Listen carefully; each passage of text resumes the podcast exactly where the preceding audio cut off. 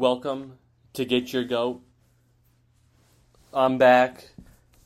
Got a lot to tap into today, a lot to catch up with the NBA playoffs. Round two is underway, and I think I have locks on the teams the rest of the way. The NHL playoffs, round two is done. On to the conference finals, or technically this year, they call it the semifinal match with the divisions that it's the way it's done. I'm going to give you my top five teams in Major League Baseball. But to start off, before we get into all that, have to catch up on some NFL news and some NFL talk.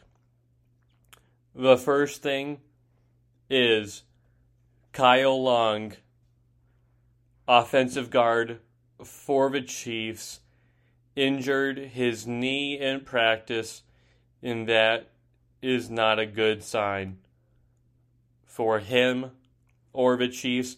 He was one of the premier offensive guards in football who retired uh, because of injuries.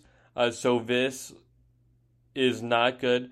They're hoping he avoids a surgery, uh, but if he does, I don't know if he'll be back to play this year. They're hoping by the start of the season. Uh, but who knows? They might have to start uh, Duvernay or the rookie that they got. But he says he has no regrets. He's happy. But if he cannot play for this team, then this definitely hurts the right side of this offensive line. Drafted a center They've got Orlando Brown protect, protecting the left side and Joe Thuney. So the left side, the blind side of Patrick Mahomes is good. With this Kyle Long injury, the right side does have tremendous uh, needs help over there. Orlando Brown is both left tackle, right tackle. He's best suited to play left, but he played right uh, a lot of snaps over with the Baltimore Ravens. So if he has to switch over, and play right tackle, he can do that and hold down the right side is the main guy. In Joe Thuney can be the left uh, side. But my heart goes out for Kyle Long, who came back, wanted to go uh, back, and was fully healthy. So this little injury uh, to his ligament and suffered damage is not a good sign. I feel for him, but being a contact sport being somebody who has injury uh, prone, then this is difficult. It's difficult for him, difficult for the team. In what was a sign of strength, part of this addition is now going back to a question mark. So we'll see how he fares and the team fares from there. Other NFL news is Sean McVay is very happy with Matthew Stafford. He is heaping high praise on Matthew Stafford. Everybody says they've noticed him being happier uh, through these training camps and OTAs. They are loving it. The team is loving it. The team is loving Matthew Stafford. They say it's no slight on Jared Goff. They just think uh, Matthew Stafford is a little bit more special than Jared Goff. And I get that. I totally agree as well. Uh, to me, just from what I've seen uh, through social media and kind of the way people talk about each other, is there is a lot of praise, at least through Matthew Stafford. Uh, definitely a great quarterback, not accomplished in terms of awards such as MVPs or Super Bowls or even postseason appearances. Only three off playoff games, three playoff games, and zero wins.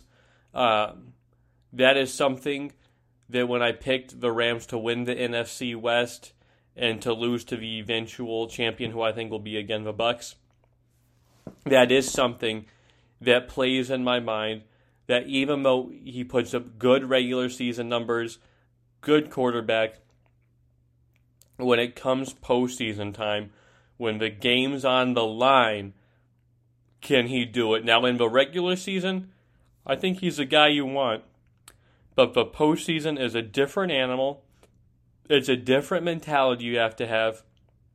And will he, Matthew Stafford, have that killer mentality? I do not know. That's what I praise Tom Brady for. Having that killer mentality where one game he is in total control.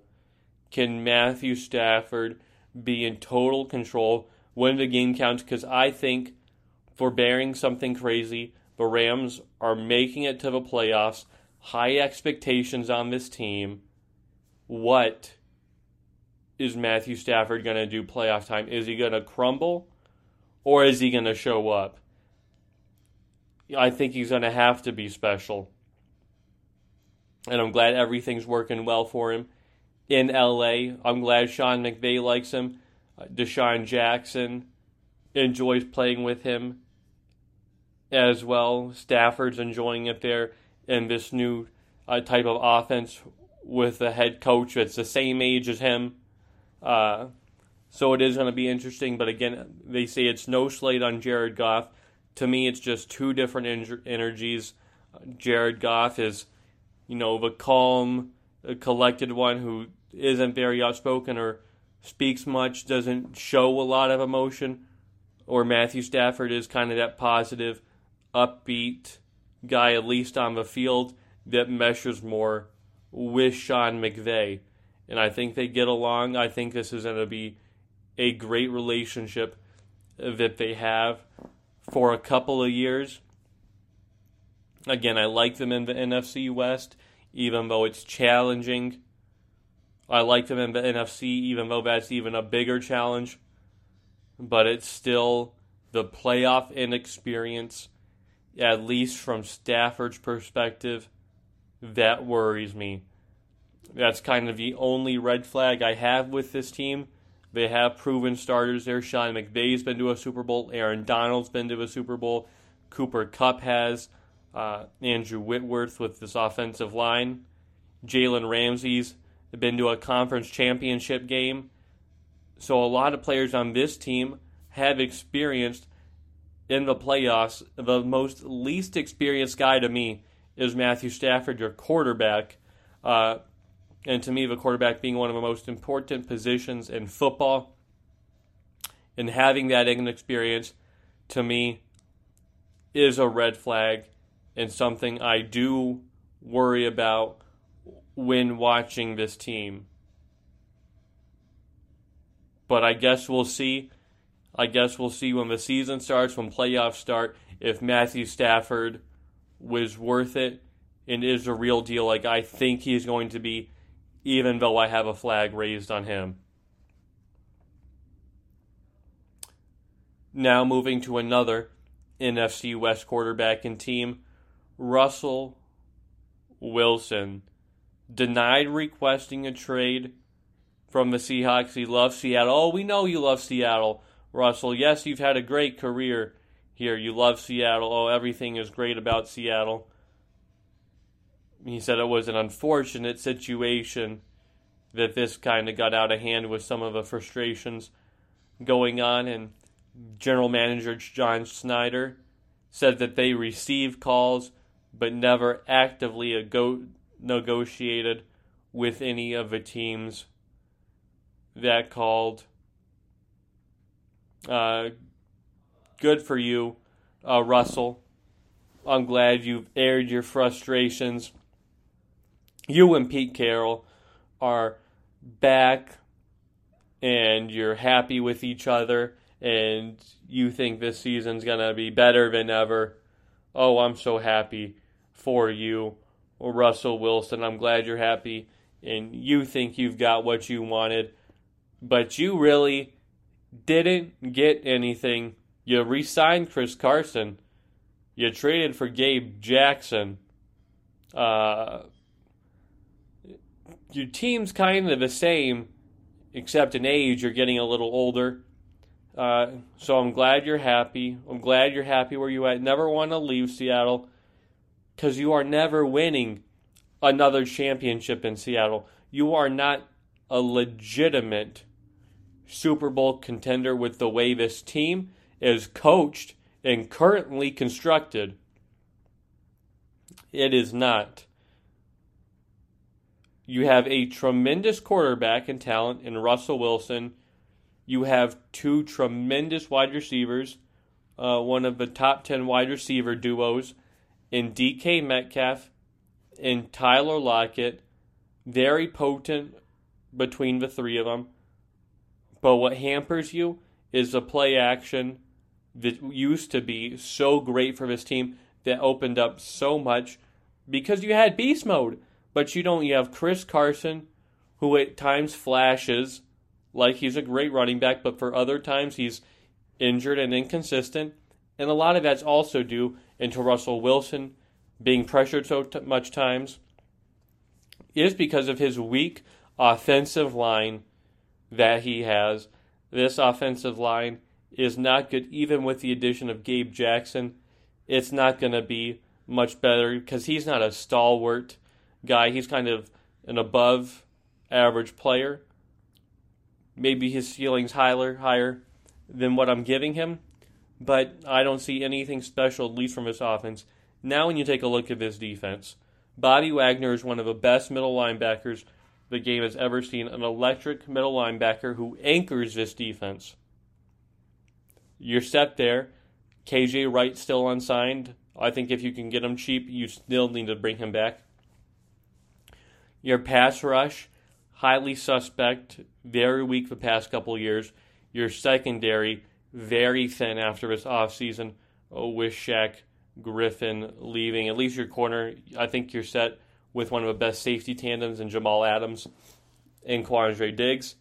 But the corner situation could kill you when corners nowadays are asked to be on an island with receivers one on one and beating your man.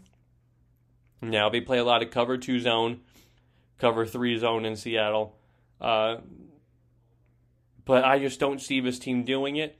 I don't know what Russell is happy about because he didn't look too happy when he was at the Super Bowl sitting next to Roger watching Patrick Mahomes, who's better than Russell Wilson, and Tom Brady, who's better than Russell Wilson, playing that game. It looked like he wanted to be back in the Super Bowl playing. Uh, and I don't think he'll ever get back there with the way the Seahawks are currently constructed, the way they're built, the way their philosophy stand.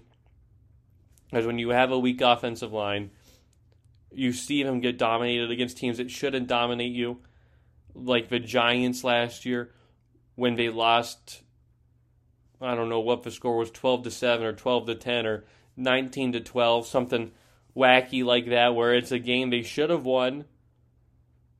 If they would have won that game, they would have won the division. Uh, or, my bad, uh, their seeding would have been different. They could have clinched a two seed or a one seed, which would have helped instead of having a three seed and playing the Rams again. That would have helped this team. Uh, so games like that are very costly, and when you just have a bad offensive line, bad defensive line, where you can't get any penetration, win battles, it makes it very, very difficult. So I'm glad he's happy, um, but be prepared, Russell to watch more quarterbacks play in more Super Bowls other than you for the next five years or so. Then Jameis Winston says he's hungrier. He's hungry. With a second chance being a starting quarterback with the New Orleans Saints. I'm glad. I'm glad he's hungry. I'm glad Crab Legs is hungry. Crab Legs man with the wacky pregame warm up pump that he does with the team eating dubs. I mean, I'm glad you're hungry because the New Orleans Saints fans have had a decade or so with one of the best quarterbacks of all time in Drew Brees. So you've got a lot to live up to in New Orleans, all that he's done for the community in New Orleans, the love that Drew Brees has over there, and you, my friend, the most inconsistent number one draft pick I have seen in a while. I mean, he's not a full bust, but he's not a, you know, MVP. He's just mediocre, middle of the pack. You know, I'll throw 5,000 passing yards and I'll throw 30 touchdown passes, but also throw 30 interceptions. I mean, the 30 for 30 season, I don't think will ever get replicated. He's the first player ever to do that, and I think he'll be the only player ever to do that. Uh, but he needs to just get comfortable in the pocket, win some games, give the ball to Kamara, have him make plays, throw it to Michael Thomas, make him make plays, because Michael or Jameis Winston to me is not a playmaker. He needs to be a game manager of sorts and just give the ball uh, to the playmakers such as Michael Thomas and Alvin Kamara, and he cannot turn the ball over. If he turns the ball over anywhere close to what he did in his last season with the Bucs, it is toast for him and this team. The New Orleans Saints can kiss the playoffs goodbye. Now moving on to the NBA. Last night the Bucks edged out the Nets in a very defensive game, very wacky game, where the Bucks uh, were up thirty to eleven end of the first quarter, and then the Nets opened the game on a great second quarter and get it to within three. Uh, into halftime, the Bucks only have a three point lead and then after that, you know, it's just this defensive battle uh, between the Nets and the Bucks in the third and fourth quarter. Very low scoring, 86 to 83. I thought the Nets were going to come back and win this game in the fourth quarter after Kevin Durant hit that three uh, to go up, 83 to 80. I thought it was over myself, but Bruce Brown uh, kind of makes a bonehead play after Khris Middleton's uh, driving layup, and then Jrue Holiday gets it, uh, and then they miss another layup, two in a row. Bruce Brown two misses, and Khris Middleton makes the two game-winning free throws. I picked the Bucks to win the series two to one, but after the three games I've watched, the Bucks are very lucky to have won last night, even when Kevin Durant wasn't at his best, and he still dropped a 30 point double double on you. That's how bad the Bucks were. Khris Middleton, I thought was fantastic best player for this team. But Giannis has to be better, at least defensively. He has to guard KD, put KD on locks, former defensive player of the year. Giannis, the same height as Kevin Durant, much bigger built. He needs to be able to put Kevin Durant on locks. I'm glad he's a great regular season guy where he can win these defensive player of the year and MVP awards. But you have to come up postseason and so far, he doesn't. Yes, they won that game last night, but that didn't instill much confidence in me. I picked the Bucks in six, and they'd have to win three more. But I don't like the Bucks winning the series anymore. If I'd have to flop, I'd flop now, jump ship before the Bucks officially get annihilated, because I do not think they are winning this series. And Giannis especially has to work on his free throws.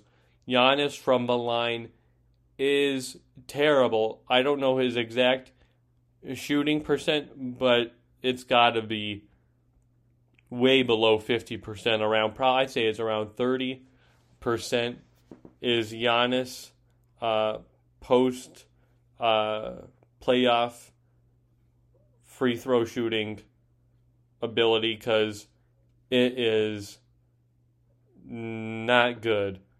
Uh, at least as playoffs. I think overall he might be 60%, but that is not good. He airballs free throws, airballed some last night, the other night, and then the 10 second violation on the line as well. I mean, he knows he's not a good free throw shooter. He's airballing free throws. He takes five seconds to look at the rim. He takes five seconds to dribble. And then he takes five seconds to look at the rim again. You only have 10 seconds. You can use half the time staring at it. So I'm surprised he gets as lucky as he does. One time it was 15 seconds, nothing called. The other time, yesterday, they called it around 13 seconds. I mean, now they put the clock on there when he shoots. That's how bad it's got. That's how bad he's got. I mean, this man is a liability from the line. I mean, I knew Ben Simmons was bad, and I pick on Ben Simmons being on the line as well. But Giannis, he's got to be better all around. You just have to, if you're that nervous shooting free throws from the line, you just have to chuck it up within 10 seconds just to at least get a shot off because you're thinking about those three throws way too much. Uh, this is just not good at all. And when you have KD and Kyrie three point scoring specialists on the other side who make all their free throws, make most of their shots, and you've got a nervous Giannis on the other side, that spells bad news for the Bucks. Khris Middleton is a great wingman, but I don't know if he's going to give you 35 points again like he did last night. To me, he's kind of a 20 to 25 point range man, and Giannis has to be the one to carry this team not Khris Middleton. So after the game last night, I'm glad they eked out a win. So it wasn't totally pathetic, but it's still not what I like to see. Then, after that, the Utah Jazz took a 2 0 lead on the Los Angeles Clippers. And what a crazy game this was. Uh, the Jazz go on a crazy run into the second quarter, going into the third, and they're up by 21 points at 76 to 55. I'm watching the game with my dad, and we both think this game is over. It is foregone conclusion that the Jazz were going to win, but the Clippers made some shots. The Utah Jazz uh, then missed some shots. Doesn't look good. And they get close within. Clippers eventually overtake them in the lead. I believe it's 101 99, but they just couldn't finish the deal. Utah Jazz eke out a 117 111 win, take a 2 0 hold on the Los Angeles Clippers. Donovan Mitchell has been amazing this postseason. Last night, dropped 37 points on around 50% shooting from the field and 50% from three. He is so athletic. He's a superstar. Uh, he's looking like he wants to make a case for best player on the planet. Uh, I think with LeBron in this playoffs, I think whoever team wins it, whatever their star is, will be anointed best player on the planet, whether it be Donovan Mitchell, Kawhi Leonard, Kevin Durant, whoever it is, somebody's getting anointed as best player on the planet after this. I don't like it. I don't like it. I still think it's going to be LeBron. I'm going to hold on to that until he has a poor regular season in total showing of both regular season and that with no injury. Uh, but back to the Jazz, Donovan Mitchell has been special. He's been the best player this postseason now, but Luka is gone. Donovan Mitchell has taken that. Hasn't lost a postseason game. The Jazz lost their opener to the Grizzlies, and since then have won every single game. Donovan Mitchell has just been spectacular. He's athletic. He's able to make his three point shots. He's able to drive uh, to the basket, make contact. He is special, bona fide superstar, top 10 player in the NBA, on the verge of top five. He is the real deal. Now, what I heard from Stephen A this morning is he is the best Utah Jazz player in the history of the Jazz organization. Now, that to me is a stretch. Uh, it's a stretch uh, because the Utah Jazz had both Karl Malone and John Stockton. That's why it's hard for me to say he's the best player in the Utah Jazz history. If you want to make a case for him over uh, John Stockton, that is a tough one to do. That's really tough because John Stockton was really good, but Karl Malone you cannot say that Donovan Mitchell is better than Karl Malone. Why? Because those two guys, John Stockton and Karl Malone, are the only two players they took you to the only NBA Finals appearances for the Jazz.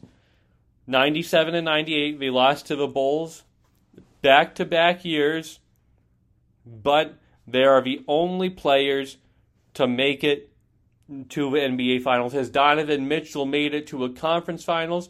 No. Has he made it to an NBA Finals? No. Now, if you want to debate John Stockton and Donovan Mitchell, go ahead. But Karl Malone, I that is slanderous. I will not take that. Karl Malone is one of the best ever to play the game. To me, is the second best power forward of all time. Uh, Tim Duncan's one, but two I would go with Karl Malone. Karl Malone is a two time league MVP. Donovan Mitchell has never won an MVP.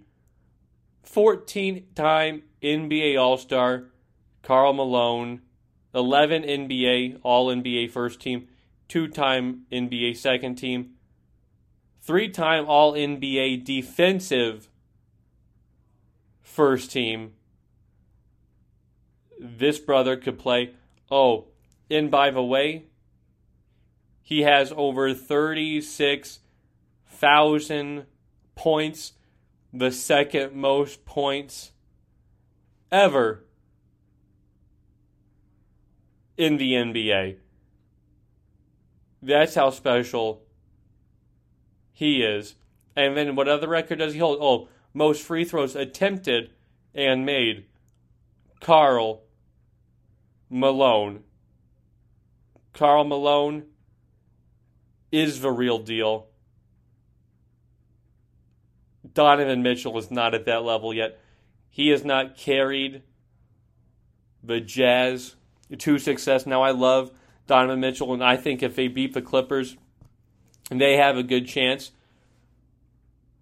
But you cannot say, Stephen A., that Donovan Mitchell is better than Karl Malone.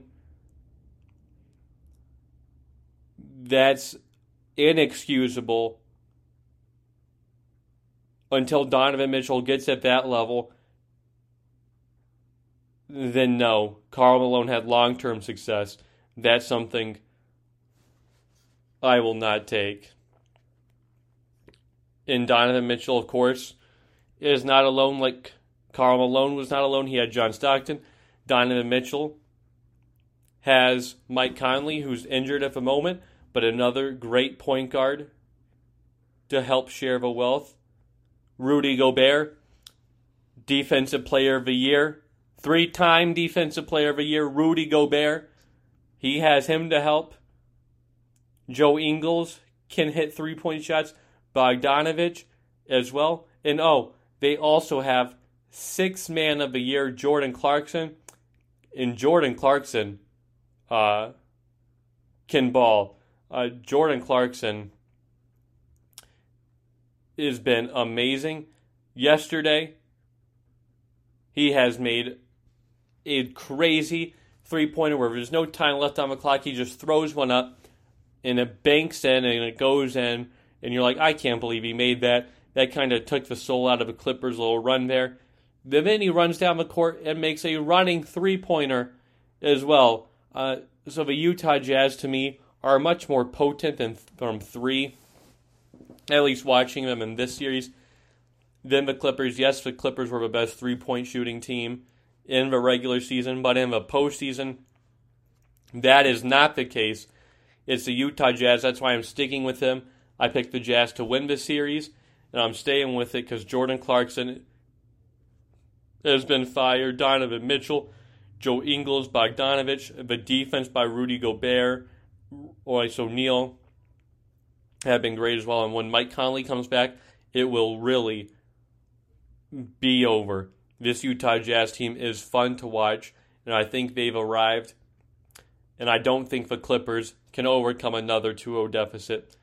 They just did with the Mavs, but they had home uh, arena advantage, home court, whereas the Clippers do not this time. Uh, they're down 2 0 early now. Down 2 0, they get to go back home. But they've only won one game in Staples this season. I don't think the Clippers are going to be doing anything. Kawhi, very pedestrian game. 21 points. He passed up a lot of shots. When Reggie Jackson is taking more shots than you, that's a problem, Kawhi. When Paul George is taking more shots than you, that's a problem. And Paul George even though he finished with 27 points, didn't have a great game, especially uh, going in to that uh, fourth quarter. He especially wasn't good. He missed a ton of threes, two for six, uh, leading up to that. Uh, his shot was not on. His confidence isn't there. There's a lot of just passing one to the other. Their three point shooting was again not well. When Marcus Morris is cold from three, this team does not look good. He was 0 for 5 last night when their wins against the Mavs. Marcus Morris stepped up, but he's been rather quiet. This team's been quiet, and they don't look good. You know, shooting 36% from three compared to Utah's 50%.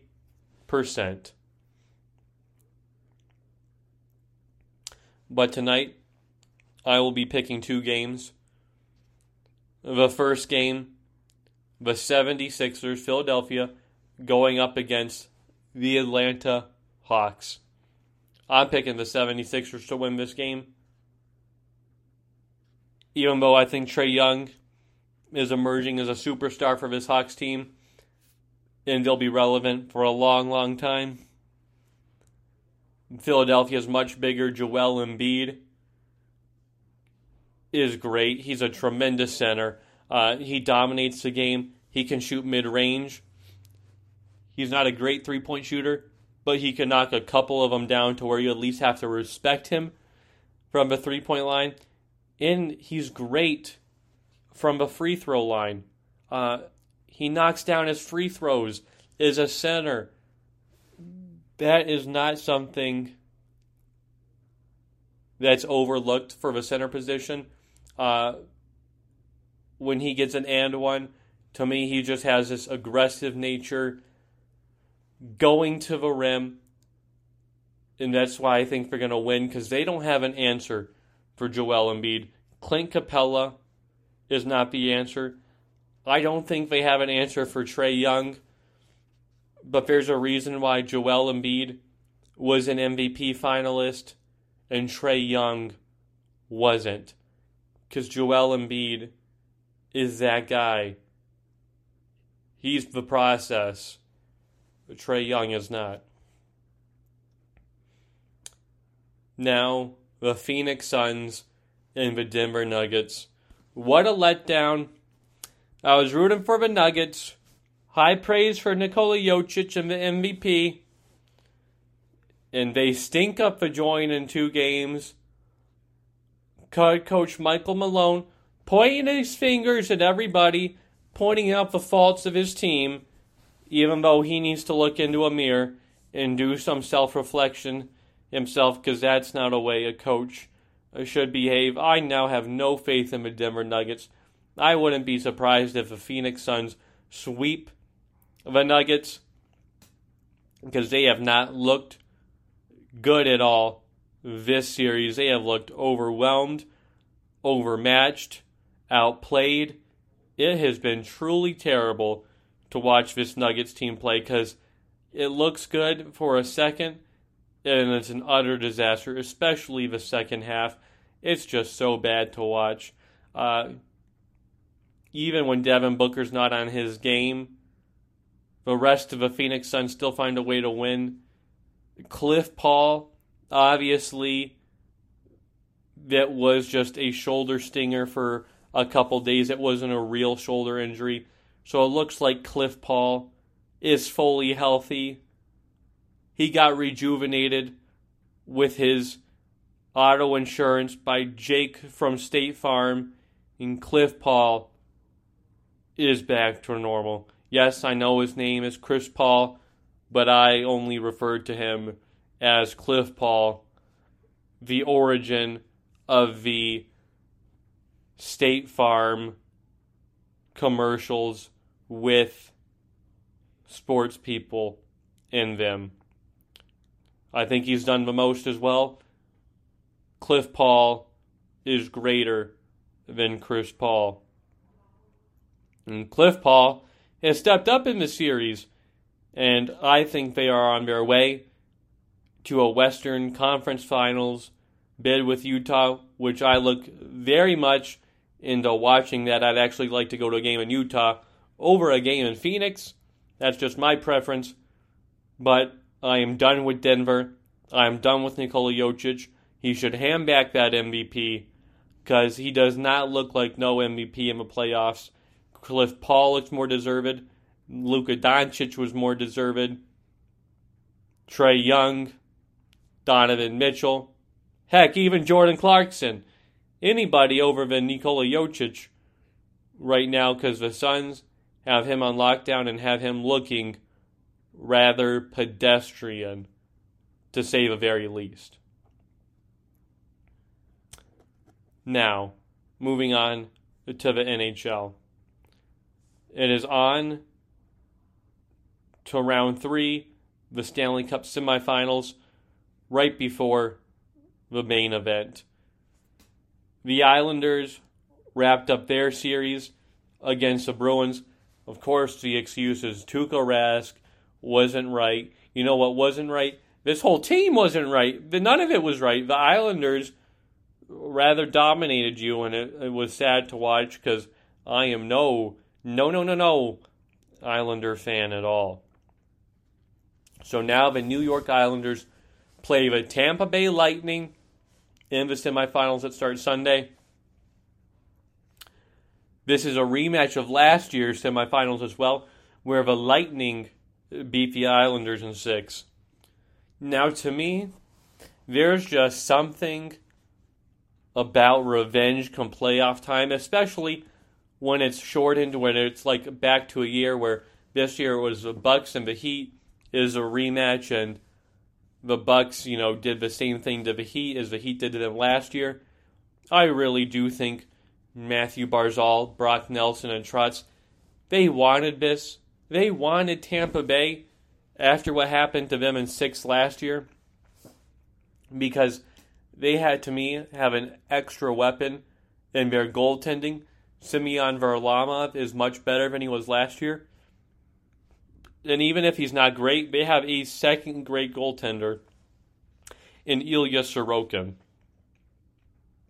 So I think the Islanders are going to win this series because of the revenge factor itself. I do think so. I think since it's the same matchup, the same plays, you know, the same everything, kind of leading up to this as well. But I just have the Islanders winning it as a team of destiny. And plus, they beat the Penguins too. Uh, so the more they advance, the better it looks on me because I lost. At least looks like to a better team, even though it makes it look like, oh God, I wish I would have beat them because I might have been there right now. Uh, but it is tough because I know Tampa Bay playing 18 million over the cap, you know, has a lot of talent because of that. Uh, but there's just something gritty about this Islanders team. Their last time playing in Nassau Coliseum, that place gets rocking, and teams uh, look uh, like it's the AHL out there when they go into Nassau, which is not good. And I think the Islanders can do that and rattle this Tampa Bay Lightning team more than they did last year in the non atmospheric bubble state that they were in. Then the Vegas Golden Knights won their series against the Avs, four wins in a row. Marc Andre Fleury, on top of his game, uh, beat out the imposter Nathan MacKinnon and the Colorado Avalanche, and were really good in this series after that first game, anchored by Fleury. The lines look good. Reilly Smith with Marchessault, Pacioretty and Stone. The fourth line with Kolesar and Carrier and Reaves. The defense with Pietrangelo and Shea Weber or Shea Theodore. This team, to me, when they're at their best, like they've been the past four games, are sort of unbeatable, and that's why they were tied for most points in the NHL. Now they play the Montreal Canadiens, who are no joke. Obviously, they made it this far after pulling a 3 1 comeback on the Toronto Maple Leafs. They sweep the Jets, but now they run in to the Golden Knights. And to me, these matchups are interesting because, like the Islanders haven't played the Lightning all year long because of the format, Vegas hasn't played the Canadiens all year long. So this is definitely a brand new test for them. But I like the Knights to win the series, and I'm just going to say the Knights, even though I think the Islanders are going to win in six, I think the Knights are going to sweep the Canadiens. The sweep ladder continues to where the Jets, this is the sweep ladder, the Jets swept the Oilers, the Canadiens swept the Jets, who the Jets swept the Oilers, and I think Vegas is going to sweep the Canadiens, who swept the Jets, who swept the Oilers. So this little sweep ladder pattern is going to continue with this series. Vegas is that much better, and it's, it'll be on full display this series. Then the NHL MVP, they narrowed it down to three players it was Connor McDavid, Auston Matthews, Nathan MacKinnon. Uh, of course, I feel like Sidney Crosby was snubbed for this award. I don't know if any of them are really deserved after what I've seen from a postseason. I don't know, but it, since it's a regular season award, uh, I have to say Auston Matthews to me. The goal scoring ability that he had this season was spectacular. Over 40 goals in 50 games. To me, that's no slouch. Yes, Connor McDavid had 105 and was on pace for you know something unprecedented that hasn't happened in a long, long time. But Auston Matthews, to me, carried more of his team with his play than Connor McDavid since he had Leon Draisaitl. Colorado Avalanche's first line is tremendous with Rantanen, Landeskog, and MacKinnon. Uh, so, yes, Auston Matthews has Mitchell Marner, but Auston Matthews at least won against McDavid more head to head, led their team to a better uh, record since this is five on five play at the time. So my vote's for Matthews, even though it will probably be McDavid. But who cares? Because now one of those players are left playing for a chance to win the Stanley Cup. Then, now, who are my top five Major League uh, Baseball teams? Number five, the San Diego Padres. Why? Well, their pitching has been spectacular. Yu Darvish, Blake Snellback, and Tatis is the anchor. Rather pedestrian without Tatis, at least OPS and numbers wise. But with Tatis, they are special, and the Padres will ride Tatis until Tatis will not go anymore. He is the real deal. Number four, the Los Angeles Dodgers. Why? Well, they weathered an injury storm while most of their players were injured, and they still won a ton of games. That takes a lot. They've all been brilliant. This deep roster that they have, lineup and rotation, has been great. And now with everybody coming back from IL, this team will only be getting better. Number three, the Chicago White Sox the best run differential in the MLB. But they're a young team. They're still coming together, so they have a lot more potential. But to me, they're ahead of a curve, ahead of where they should be. They're winning games. And because of that, they deserve a lot of respect and could soon have the most wins ever. Number two, the Tampa Bay Rays. Why? The Tampa Bay Rays sadly are back. Their pitching has been great. Tyler Glasnow, Rich Hill. Looks like they don't miss Blake Snell that much anymore. Their hitting has been well. They're having fun playing. And this team is back. They're the cream of the crop in the AL in what looked like could have been a down year for the Rays uh, they are now thriving. And number one, the San Francisco Giants.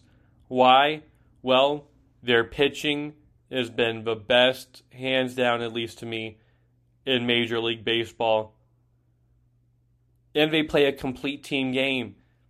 This is a game in baseball where you have nine people out there. You need all nine to do their jobs really good to win games.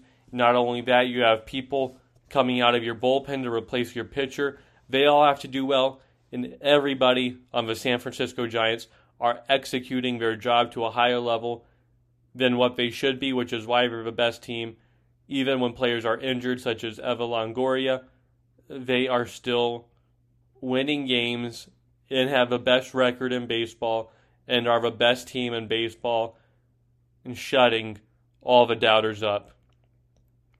So that's my top five teams in MLB the San Diego Padres, the Los Angeles Dodgers, the Chicago White Sox, the Tampa Bay Rays, and the San Francisco Giants. Now, I saved this last section that if Nadal wins the French Open, does he pass Federer in the GOAT conversation? if he wins the French Open, but that was not the case. He lost to Djokovic uh, in the uh, semifinal for the French Open. So that is no longer the case. They are both still at 20. The Joker is going for his 19th on Sunday. He will be playing Tsitsipas, uh, the Greek man. Hopefully, Tsitsipas wins. Uh, I believe this is a rematch of the Australian Open that the Joker won easily. We'll see if he gets revenge on Clay. But Rafael Nadal will not be getting the 21 this year, so I will be saving this GOAT conversation for tennis for another day. Until then, hope everybody has a great weekend. And I'll talk to you guys soon. Bye, everybody.